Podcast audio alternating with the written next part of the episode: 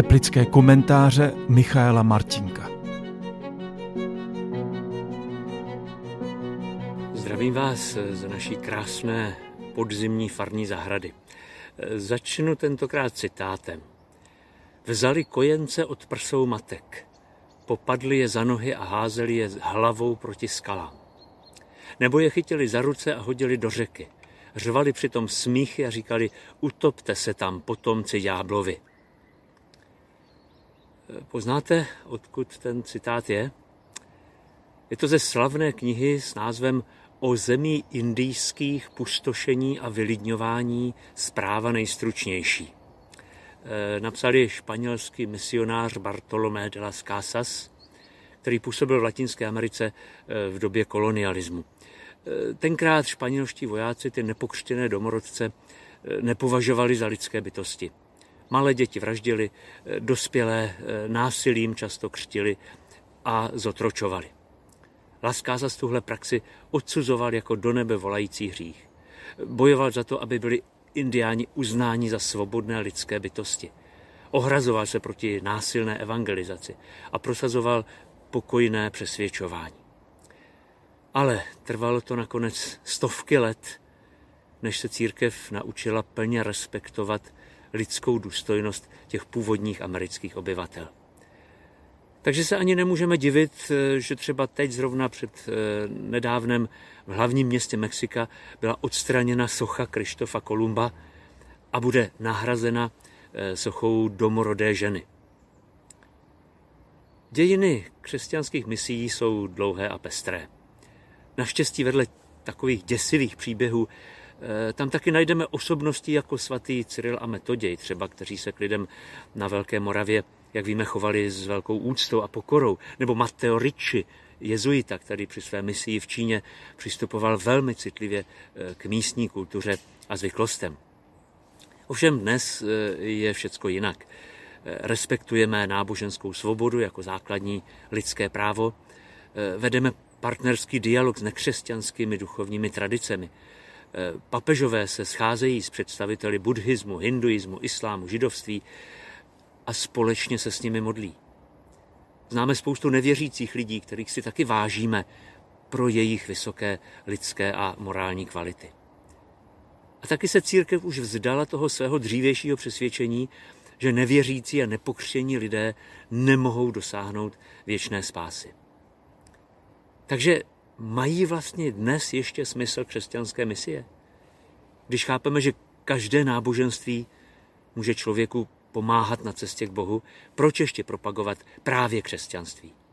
Nebo když věříme, že i bez víry můžou lidé dojít spásy, proč jim vnucovat nějaká dogmata, která jen těžko chápou, eh, nebo zásady, které považují za dávno překonané? Ale církev nás přesto k evangelizaci stále vybízí. Dokonce to považuje pořád za jeden ze svých nejdůležitějších úkolů.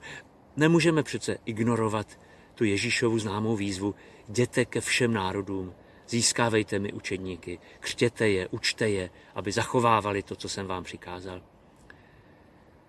A myslím, že nemůžeme ignorovat ani svou vlastní zkušenost. Pokud jsem já sám našel ve víře v Krista eh, posilu pro eh, těžké chvíle, eh, pokud v ní objevuju smysl svého života, pokud právě tato víra je mým největším bohatstvím, no pak je logické, že se o ní chci podělit. Že ji chci nabídnout lidem, na kterých mi záleží. Jak nám to připomíná le, téma právě té letošní misijní neděle, kterou máme teď právě před sebou. Eh, je přece nemožné, abychom nemluvili o tom, co jsme viděli a slyšeli, říkají apoštolové.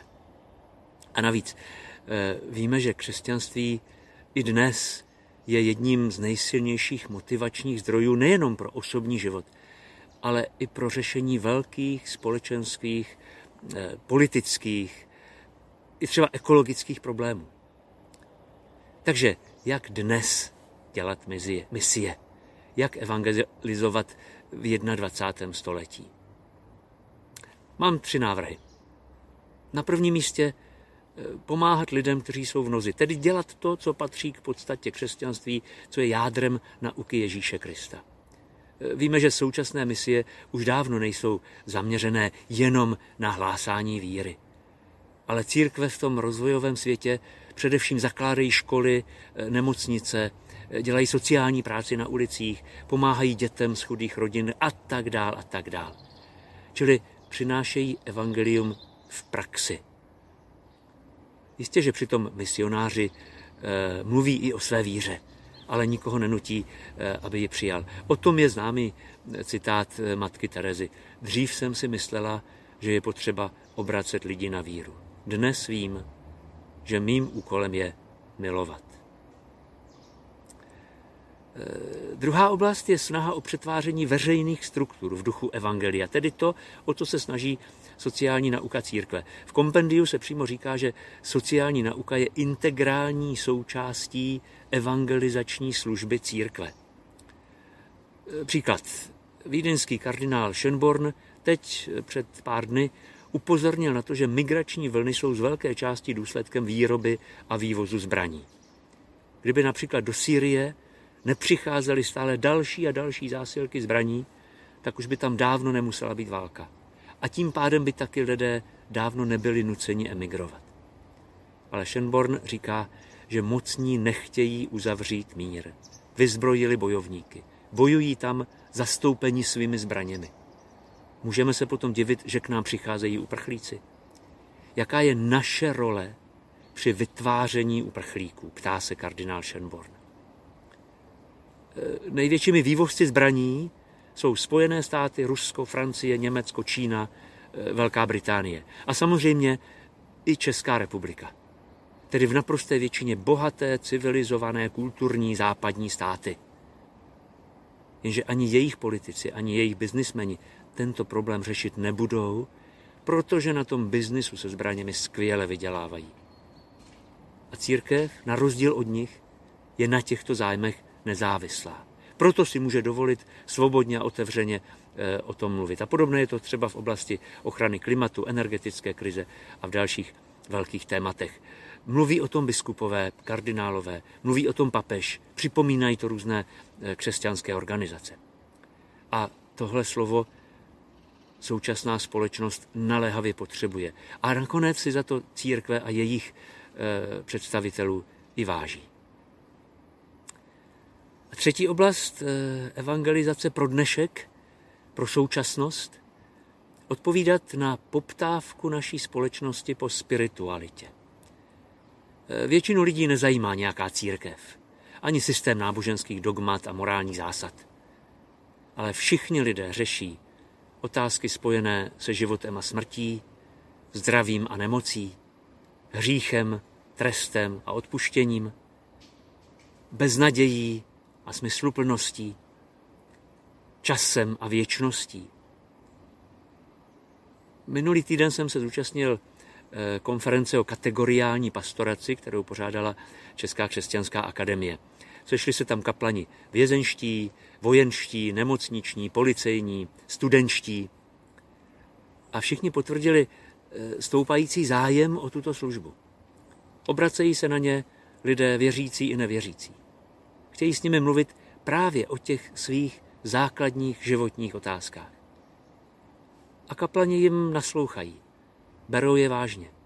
Sdílí s nimi zase svou zkušenost a třeba někdy, pokud je o to zájem, i svou víru.